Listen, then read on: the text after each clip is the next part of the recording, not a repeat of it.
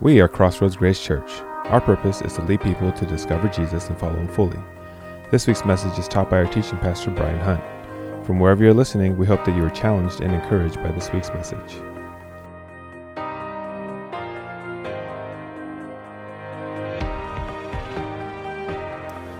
Hey, what's up, everybody? How are you doing, Crossroads? My name is Pastor Brian. I'm the lead pastor here at Crossroads, and so glad to have you with us today. We're changing things up a little bit. Normally, you'd have some worship right now, but we're going to start with the message. And I just want to welcome you wherever you might be joining us from, from your living room, from your car, from work, wherever it might be. You just need to know that our mission here is to lead people to discover Jesus and follow him fully. So we are here to help you take your next step any way that we possibly can. So thank you for being with us here today. Now, the past few weeks have been very interesting, to say the least. Uh, lots of moving pieces in our world, people not sure of what they can do and what they can't do, things changing all the time, lots of confusion. But what I've actually loved to see, though, is, is Christians acting like followers of Jesus more than they ever have before. And I just love that. Uh, guys, just if you think about it, we, we, are, we are stepping up to feed people in record ways. We are being generous even when it's difficult to do so. We're finding creative ways to love and to serve each other. We're, we're treating each other with, with, dare I say, respect and kindness to help us through this really strange time. So, so this is what I believe the world needs to see more of. And and frankly, I don't know if they see that all the time from us as Christians, which is the very reason that we are ending our series called Asking for a Friend with this question. And it is Why are Christians so judgy and hypocritical? Now, of course, this Asking for a Friend series is about asking for a friend, not for you, and that's fine. But, but have you ever heard that question before?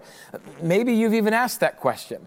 It's really a question about the perception of those that say they believe in Jesus and then their actions and them not matching up. And, and, so far in the series, we've tackled some pretty heavy theological and reasoning heavy questions. Uh, last two weeks, we've really kind of used our heads a lot, and we've had to unpack questions that people are, are asking that are far from God or might not even believe in God at all. Like, like week one, for instance, we asked the question how can you believe in something you can't see?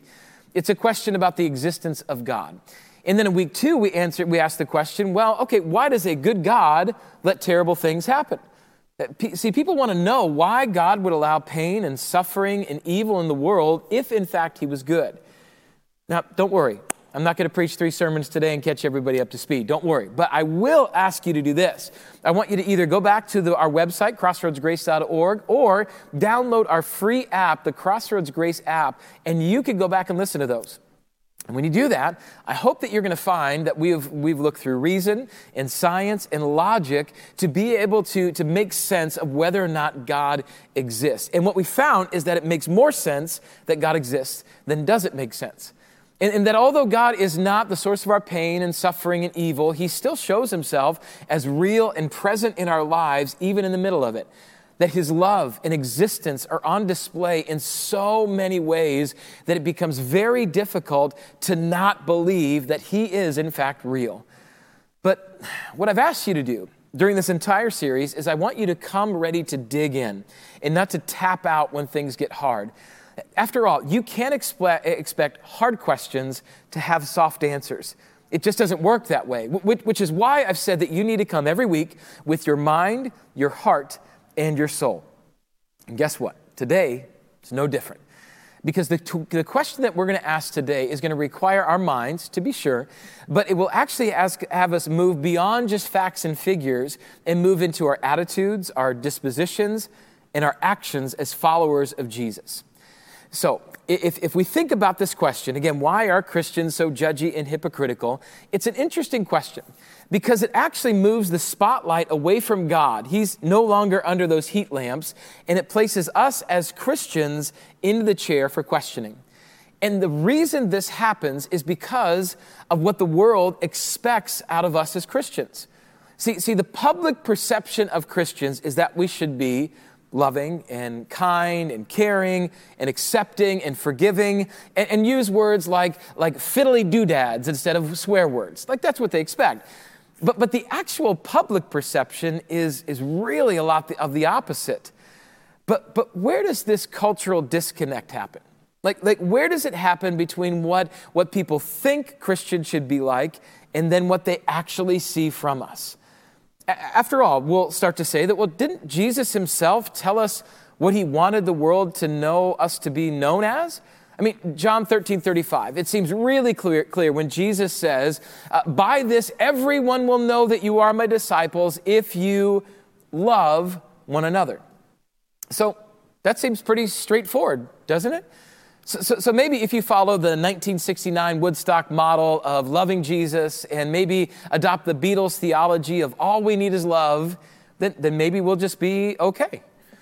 But with this type of approach, what you need to know is that we're cherry picking verses out of the Bible without taking a look at the tree that it came from. So, so check out uh, how the context of this verse that we just read changes with the verse added right in front of it. So, John chapter 13, let's read verses 34 and 35. It says, A new command I give you love one another. As I have loved you, so you must love one another. By this, everyone will know that you are my disciples if you love one another. Well, time out. That, that, that, that changes some stuff, doesn't it? Because what Jesus just did was he gave us some parameters for love. Dare I say, some love handles. He, he gave some direction to this whole conversation. So let me explain it this way. I've got a visual aid here for you. Let me just kind of explain it this way. Um, so, so this is, is a 100 pound sandbag. 100 pound sandbag. And, and if you are to interact with this thing is awkward and, and weird. And if you want to see some funny things on YouTube, watch people try to lift this thing without knowing how to really do it. Like it's super, super awkward. So it's a 100 pound sandbag. It's super funky and it kind of does has a mind of its own. Um, and so it's really weird to try to pick that up. 100 pounds. But now let's compare this with, say, this. This is a 100 pound dumbbell. And so, whereas you look at the sandbag and you say, gosh, okay, okay, how do I, where do I, what do I do with this? How do I start? When you look at a dumbbell, it's very, very clear. There is a handle there and it says, grab the dumbbell here. So where this is super awkward, I could simply come by this, pick it up, and it's no problem because I know exactly where the handle should be. I've got a handle to pick up what it is all about. So let's think about this now from the perception and the thought of love. See, a lot of us look at love and we say, oh, there's love. And it looks just so appealing and so obvious and you say, well, okay, I just gotta, I gotta love people, so I'm gonna love. And you're like, whoa, okay, time out. Um, love is a, is a little bit harder than I thought.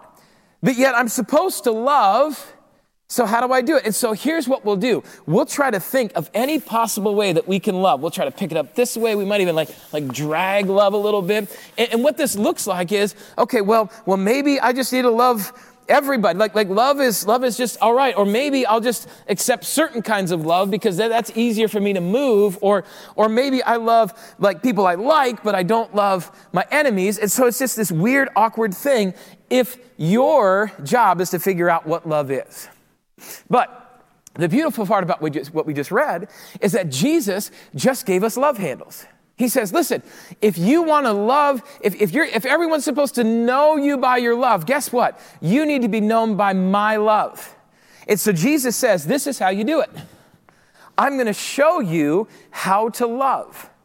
And what's awesome about this is that once you figure that out, isn't it great to know that I have another free hand? Which means that if I could comprehend how to love, I might be able to even love even more than I thought because I've got more opportunities to love.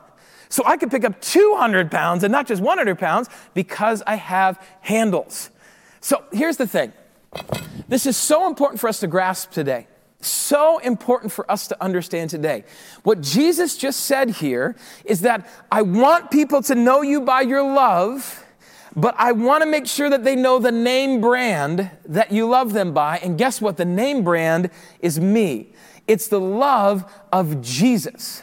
This is what I want them to know by. Those are the handles, if you will, that I want you to show people that you love them.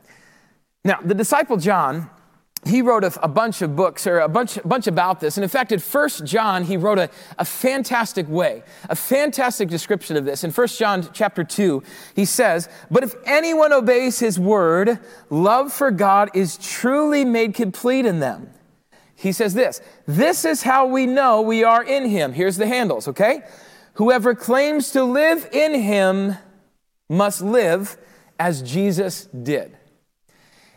So that's crazy, right? Isn't that amazing? So, so again, it's putting handles, it's putting handles on this love. That, that, we can, that we can see that loving like Jesus requires that we live like Jesus. It requires that we know who Jesus is. And that is something that I hope that Christians and non Christians alike could grab onto. And my hope is that we could grab onto the real Jesus and not the unfortunate mistakes of other Christians' version of Jesus. But I still believe God's plan is somewhat comical. If, if you really kind of take this whole thing in, just, just think about this for a, a minute. See, see, if we sit back and think about how that God entrusted the most important task on the planet to messed up people like you and like me, that's pretty crazy. I mean, think about this. So if, if, you're, if you aren't a Christian with us here today, I'm so glad that you're with us today because, I, and I'm grateful that you joined us. You are always welcome here. So I just want to fill everybody uh, in, in here about what I'm talking about, okay? So as Christians, we believe that Jesus came on the most important mission of all time and that was to save all of mankind from their sin. Those are the things that we do against God that, that causes separation from us. So he came to save us from all of our sin. And so he lived a perfect life. Uh, he, he, he, he told the entire world about love and forgiveness and mercy and hope that was found in him. He died on a cross. He defeated death three days later. He ascended back into heaven to prepare a place for us for all eternity.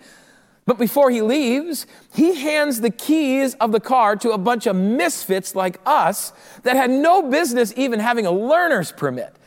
And as he says, as believers in Jesus, it's our job to, to, to tell the entire world about him. Oh, and by the way, he's not going to come back until we do that. That's nuts. That, that's crazy. Who would do that? But that's the plan. But, but here's the thing I need us to remember. And, and, this might be really helpful for all of us to know right in this moment, Christian or non Christian. I want you to remember this today. Just because we know Jesus doesn't mean we are Jesus. Right? Can, in fact, can we just say that out loud here today?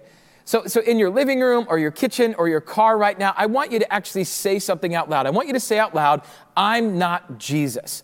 All right, I, am serious. I want to hear it out loud from all over the country, all over the world. I want you to hear it. Okay, here we go. Ready? One, two, three. I'm not Jesus. That feels good, doesn't it? That just feels good. And, and here's why that's so important. We might know Jesus, but we are still messed up and we are gonna mess up. So, so when people far from God or they don't believe in God and they, and they think that Christians are, that they, and they look at Christians and they mess up and they get all upset, I was going to say, well, well, duh, of course we're going to mess up. You know, salvation doesn't mean perfection. But, but here's the deal. Just because that's true, listen very carefully, okay? Listen carefully. Before Christians get all comfy, listen carefully. Just because that's true doesn't give us a hall pass to be a jerk. Right. Just because your sin is saved by grace doesn't mean you can keep on doing sinful stuff. It's not how it works. Uh, Paul actually speaks right to the heart of this in, in Romans chapter 6. I, I love the message translation of it. In fact, it says in Romans chapter 6, verses 1 through 2 So, so what do we do? Keep on sinning so God can keep on forgiving? I should hope not. If we've left the country where sin is sovereign, how can we still live in our old house there? Or didn't you realize we packed up and left there for good? I love that verse. So, so listen, we have to realize that when Jesus gave us love handles for our life and offered us grace for our sins, it wasn't so that we could have a handy dandy get out of hell free card or use it as sledgehammers to beat somebody over the head with it. No, no, no. It was so that we could do what 1 John 2 6 just said, so that we could live as Jesus did. So, so I think there are really two things that we have to consider about Jesus before we go on. We need to know how he lived and how he loved. Because to live like Jesus, we need to know how these whole things work. So, so Jesus lived in the perfect balance of both grace and truth. John chapter 1, verse 14 says, and when you hear the word word, uh, insert Jesus here. It says, The word became flesh and made his dwelling among us. We have seen his glory, the glory of the one and only Son who came from the Father, full of grace and truth. So here's what I want to do. Let's make sure we have clarification of terms here today. Um, the first is, is that truth. What is truth? Truth is, is that which is right according to God's standards. That's what truth is. And I know some people are going to bristle at that because you don't like people telling you what to do or what you can't do. But over the past two weeks, we've, we've laid a foundation for this already. We've said that you can't live by relative truth. Because relative truth is subjective to our feelings, our emotions, and the situation that we're in. But if we want full truth, we need something that is, sub, is, is not subjective to those influencers. And so, over the past two weeks, we've concluded that God could provide what's called objective truth and, that Jesus would actually say this about truth as it relates to himself, about being the objective truth. In, in John chapter 18, uh, starting verse 37, he says that, in fact, the reason I was born, I came into the world, is to testify to the truth.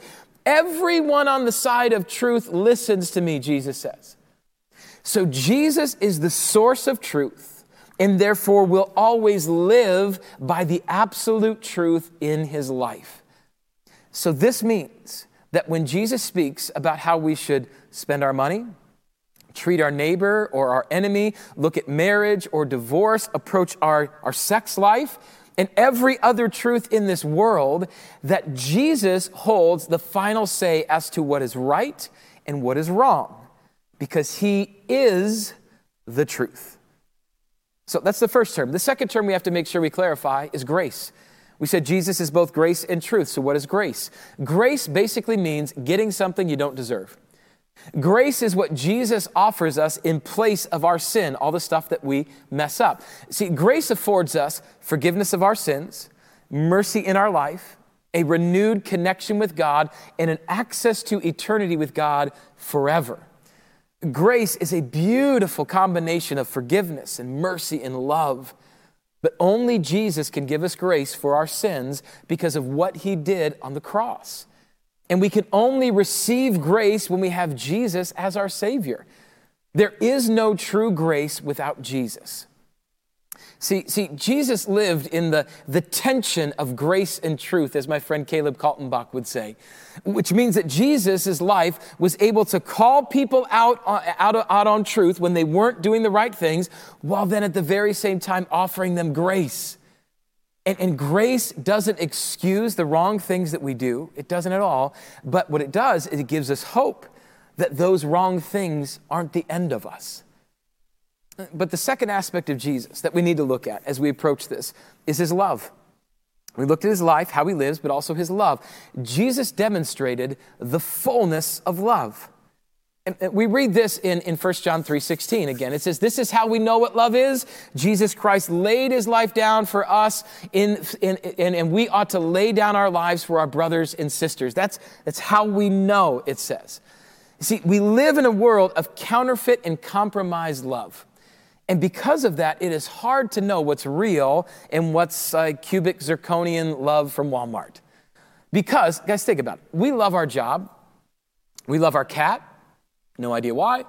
Uh, we love our cars. We love kids and we love our spouses. We love hobbies. We love Chick fil A. Now, I get that. And, and we love all kinds of other things. But how can all that love be the same? How can we say we truly love our chicken sandwich and also love our spouse? So, so see, my fear is that we have compromised the true meaning of love into what we want it to be. We've ignored the handles God has given us to hold on to, and we don't know what true love is anymore. In, in, in, one of the most descriptive analyses of love, the Apostle Paul says something really profound. He says this in 1 Corinthians chapter 13. He says, he says, love is patient, love is kind, does not envy, it does not boast, it is not proud, it does not dishonor others, it is not self seeking, it is not easily angered, it keeps no record of wrongs. Love does not delight in evil, but rejoices with the truth. It always protects, always trusts, always hopes, always perseveres. Love never fails. And listen, you don't have to believe in God to be able to agree with that definition. We all want what Paul just said here. And this is why Jesus is so amazing and is so important. Jesus is the only one that has ever embodied all of these at the very same time. Only Jesus. But notice what he also said again in 1 Corinthians 13 8. He says, Love does not delight in evil, but rejoices with the, the truth. There it is again. True love seeks the truth. But, but even greater than all these things is that the fact that Jesus laid down his life for us. Because true and full love is sacrificial. Jesus shows us the fullness, the absolute fullness of love by sacrificing his life for others. And, and we read this in John 15, 30, 13. He says, Greater love has no one than this, to lay down one's life for one's friends. Jesus gave up his life for people. Check this out. He gave up his life for people that killed him. Literally. Our sin, your sin, all of our sin killed Jesus, and he knew that we would do it, but yet he still did it. Now, now some of us might say that we, I'd lay my life down for my kids and my wife or my loved ones, and that may be true, but, but to lay your life down for your mortal enemy, pff, that ain't happening. That ain't gonna happen. But Jesus did. So, so, so all of this is the foundation for us to understand the true Jesus to understand how he lived and how he loved, to understand how that how we as Christians, based on what we just said, is that is how Christians are supposed to live. This is what a life following Jesus is supposed to look like. But how then do we reconcile the, the, the other expectations? The, the, the two greatest critiques of Christians. How do we handle, knowing all that, how do we handle hypocrites and judgmental people? How do we do that? As the famous author Mark Twain once said, he says, he says, if Christ were here, there is one thing he would not be, a Christian. So clearly not the most ringing endorsement to being a Christian. But I'm sure that Mr. Twain and many others, maybe like yourself, that have a clouded view of Christianity, isn't clouded because of Jesus. It's clouded because of his followers. And, and frankly, Christians trying to wriggle off that hook unscathed, it only drives the hook deeper because we're guilty. See, here is what the researchers have shown about non Christians' view of, of Christians. In, in the book um, called Unchristian, written by Gabe Lyons and Dave Kinnaman, they say these words. Now, listen carefully. He says, in virtually every study we conduct, representing thousands of interviews every year, born again Christians fail to display much attitudinal or behavioral evidence of transformed lives. So, what this says is from the outside looking in, people are saying, I don't see it. That there is no difference at all. And so, based on that, I just want to say this from the bottom of my heart if you are watching us and have been hurt by Christians, if, you, if you're here and you don't believe in God and maybe it's because of Christians, I just want to say this I'm sorry. I am sorry that you have been treated in ways that are not like Jesus. I, am sorry that you can't see more of a change in our life because of Jesus. That's wrong. But we need to do better. But, but if you will, let me at least take a stab at letting you know what Jesus says about both of these subjects, if you will. And, and let's start out with, with hypocrisy. See, hypocrisy is when we claim to have a moral standard or belief, but our behavior doesn't match with that moral claim. And, and, interestingly enough, the word hypocrisy comes from the ancient Greek word hypokrites, and that is a, a technical term for a stage actor. So, so you could say that a hypocrite is someone that wears a mask or is an actor and says one thing, but when in reality, underneath that mask or behind that part is something completely different. And Jesus would have very stern words for hypocrites. And check this out, especially for religious hypocrites. Listen to his words in Matthew 23. Matthew 23, he says, Blind Pharisee, first clean the inside of the cup and dish, and then the outside also will be clean. Woe to you, teachers of the law and Pharisees, you hypocrites! You are like whitewashed tombs, which look beautiful on the outside, but on the inside are full of the bones of the dead and everything unclean. In the same way, on the outside you appear to people as righteous, but on the inside you are full of hypocrisy and wickedness. I love Jesus because he doesn't play with this stuff. He's saying, he's saying seriously, Pharisees, just, just take off the mask. Like, you religious people, knock it off. No one is buying it. Everyone can see that you are fake and that your lives are filled with dead bones with no life at all. Ladies, let me maybe give you an example. It's, it's like trying to convince someone that you're blonde, but since this whole COVID thing has been happening, you haven't seen a hair salon for a while, and you're starting to show that you're a brunette a little bit more. You know what I'm saying? Or, or, or men, it's trying to convince someone that your toupee is the real deal. All right, well, let, let me dovetail this analogy with the spiritual for a second. My friends, God is trying to tell you, as a hypocrite, your roots are showing. He's saying that everybody knows that your life is fake, your hair is fake, everything is fake. Fake. Your, your life is not what you, you think people are seeing. But, but I actually think that there are two types of hypocrisies that we should think about. The two types are repentant and indignant hypocrisy.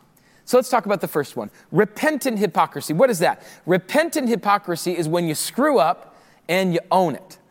We say, Yep, this is not what I believe. That's not what I know Jesus wants me to do. And I screwed up.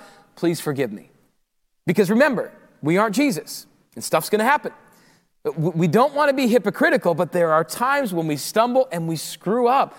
Gang, this is me, right? This is me. I get too intense when I coach my kids. Hand in the air, okay? I say some dumb stuff to my wife, Cherie, that I should not say. I get frustrated with my kids for absolutely no reason. Right? So my desire to follow Jesus doesn't match up with my outside screw ups. But here's the deal.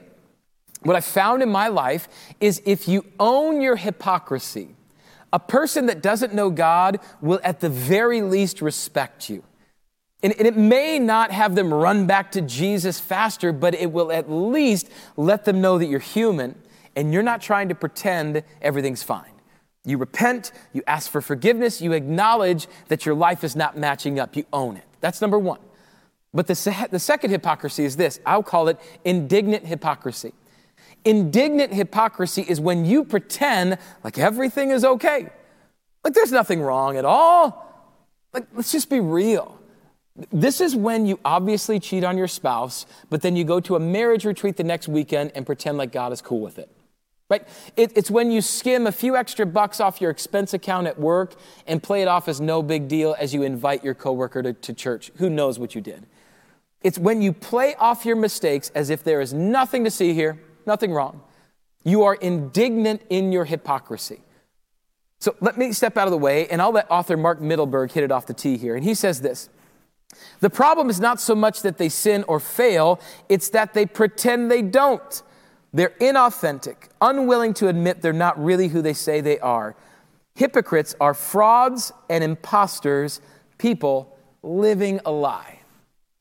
Gang, people want to see authenticity in your life, even if that means you screw up.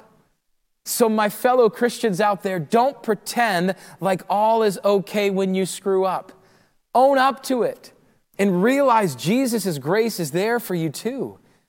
I've just found that this is a greater testimony to God's work in your life to other people than any really pretty Instagram picture version of yourself you post up all the time. But, but what about another one, those, that other area that people get hurt in? What does God say about judgment? D- does God say we shouldn't judge? Well, the answer is yes and no. And, and, let me explain. The word judge has two definitions it means to exercise discernment or to condemn. And, and when it comes to the conversation we're having today, most immediately we think of the second definition. It's when someone judges us and in a condemning way.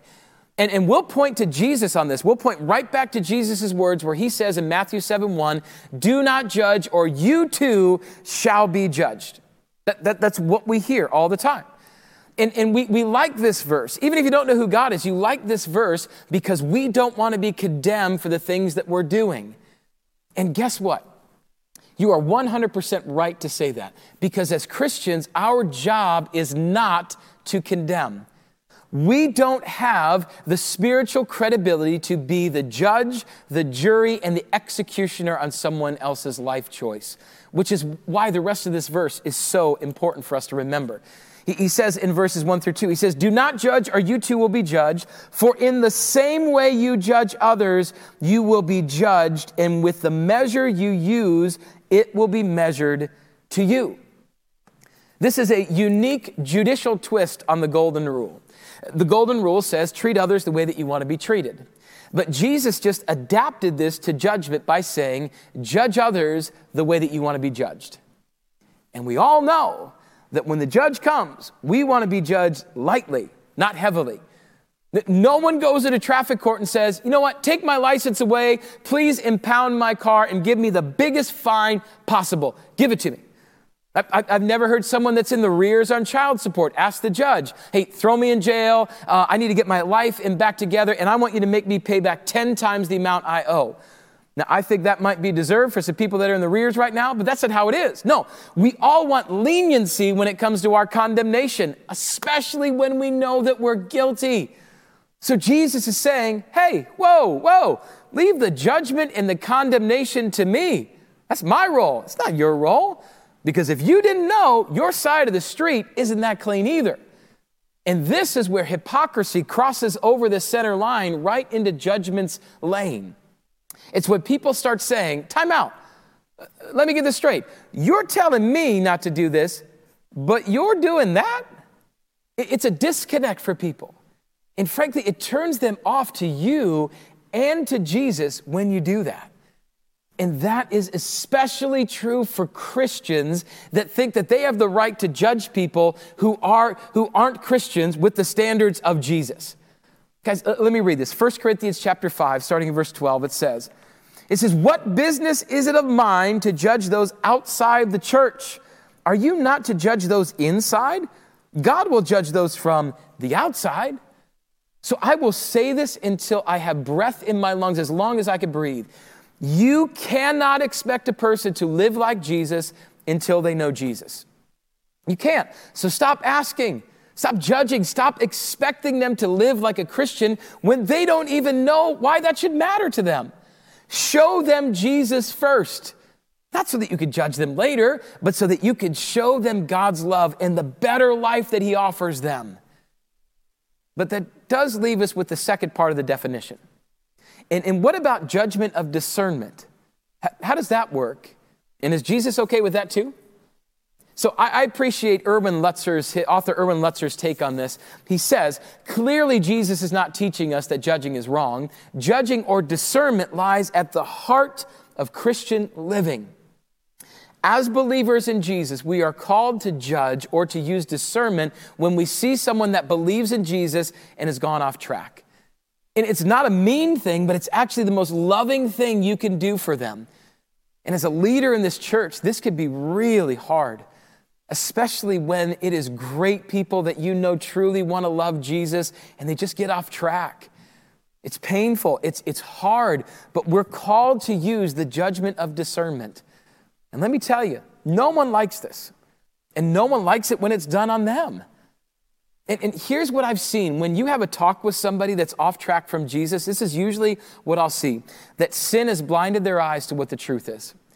And, and they want to keep doing what they're doing so badly that they will actually twist what God says.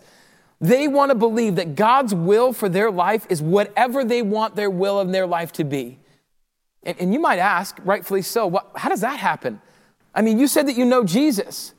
But remember, just because you know Jesus doesn't mean that you are Jesus. And so here's how this whole thing happens uh, from all of us from time to time. Paul says this in Romans 1, starting in verse 25. Listen carefully. It says, They exchange the truth about God for a lie and worship and serve created things rather than the Creator. So when we take our eyes off Jesus and put them on our relationships or happiness or success or stuff or ourselves, we are exchanging God's truth, we're exchanging Jesus with a lie. Guys, even great people in the Bible, like Peter, who is one of the founding disciples of the New Testament church, he screwed up and he was judged by discernment by the Apostle Paul to get him back on track. And that's where fellow Christians have to be willing to use discernment. We must be brave enough to have those conversations so that we can keep each other on track. Let me just give a few guidelines, give you some handles on how to do this, and I'll do it very quickly. Number one, don't confront someone on something that's a struggle for you. Again, this is where hypocrisy is at its highest. For example, you can't call someone out for a pornography addiction if you have one yourself. Jesus would say, make sure you get the plank out of your eye before you adjust the speck in your neighbor's eye. Now, that's number one. Number two, though, discern when to bring up concern. Discern when to bring up concern. Pray that God gives you the right time and the right way to bring this up. Do it face to face. Do it in person. Make sure that they can hear your voice, see your face, understand your inflection. Make sure that they know that you love them. So have discernment when, we, when you have concern. Number three, have the right motivations. Have the right motivations. Listen, your motivation is not retaliation. Your motivation is not retaliation. This is not the right heart. It will only make things worse. Go to them privately before you bring others into the conversation. Respect them as a person. Live like Jesus in both truth and grace. Because if we don't do this, we're going to play into the stereotype that Christians are hypocritical and that we're judgmental. And our motivation should not be retaliation, it should be restoration. Restoration. Our end goal is always to see them restored to the truth of Jesus, to be restored to Him and the life that He wants them to lead. Because here's the deal if we restore them to anything but Jesus first, we're simply trying to restore them morally and not spiritually. And more, a morally good person that isn't rooted in Jesus is like putting a band aid on an open heart patient. It might make you feel good that at least you did something, but it doesn't help do the restoration that really needs. It doesn't help fix what really needs fixing. And then finally, number four, pray before you say. Pray before you say. Seek God first before you approach someone, right? Before you think you need to talk to them, seek God first. Don't go into anything without God's blessing and His guidance. So, so here, here's what I'd like to say as we kind of wrap up this time. Here's what I'd like to say to those that have been hurt by Christians because of hypocrisy and judgment. Again, I am sorry. And, and, honestly, if you don't see change in someone's life that says that they are a Christian, there's a really good chance they're not following Jesus, just straight up. But here's what I would also say don't give up on Jesus. Don't give up on Jesus. Give up on me or whoever else, but don't give up on Jesus. Because giving up on Jesus because of his followers is like giving up on a doctor because of the people in the waiting room. Right? It's not the doctor's fault. So if you could see the proof that God exists, if you could see that God isn't the cause of pain, but that He's actually the source of all that's good, if you could see that His Son wasn't immune to pain, but He took on pain for all of us, if you could see that Jesus is the only way to eternal life, then I don't care what some knucklehead so called Christian does, run to Jesus, run to the Savior. But to those of us that are Christians, what people need to know more than anything else is not how much you know or how right you are, but how much you care. How much we care about them as people and that we love them. And frankly, what they, what, what, what they need to know more than anything is that we're there for them, that we got them Guys, I saw this video the other day on SportsCenter on their Instagram feed, and I thought it was such a great example of what we as Christians need to be for each other. I want you to look at these two little boys and listen to what happens here as they're on the lake. Take a look. I got you. I got you. Please stop. Get you under. Give me your hand. I got you. I, I give me your hand. I got you. Yeah.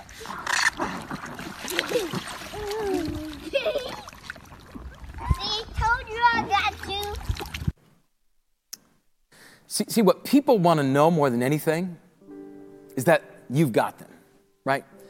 That, that, that you love them.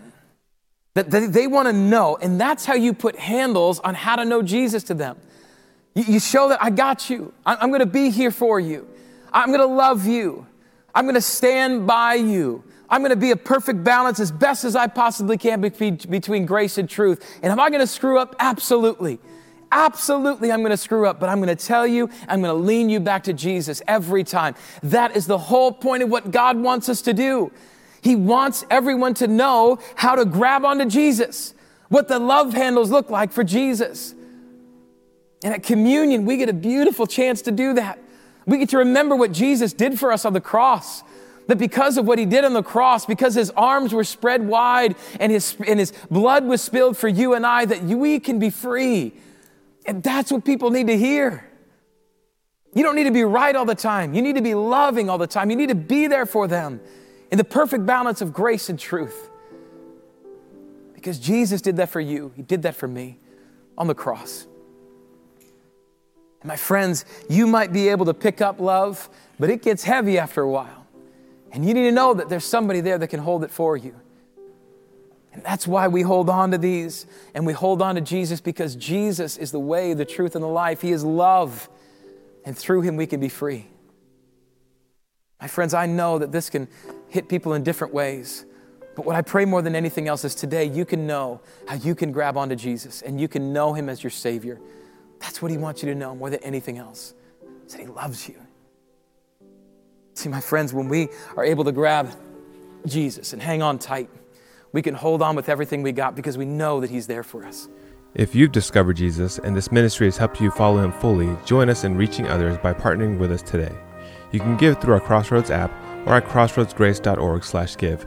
Thank you for listening and remember to subscribe to enjoy more messages like this. Now go and follow Him fully.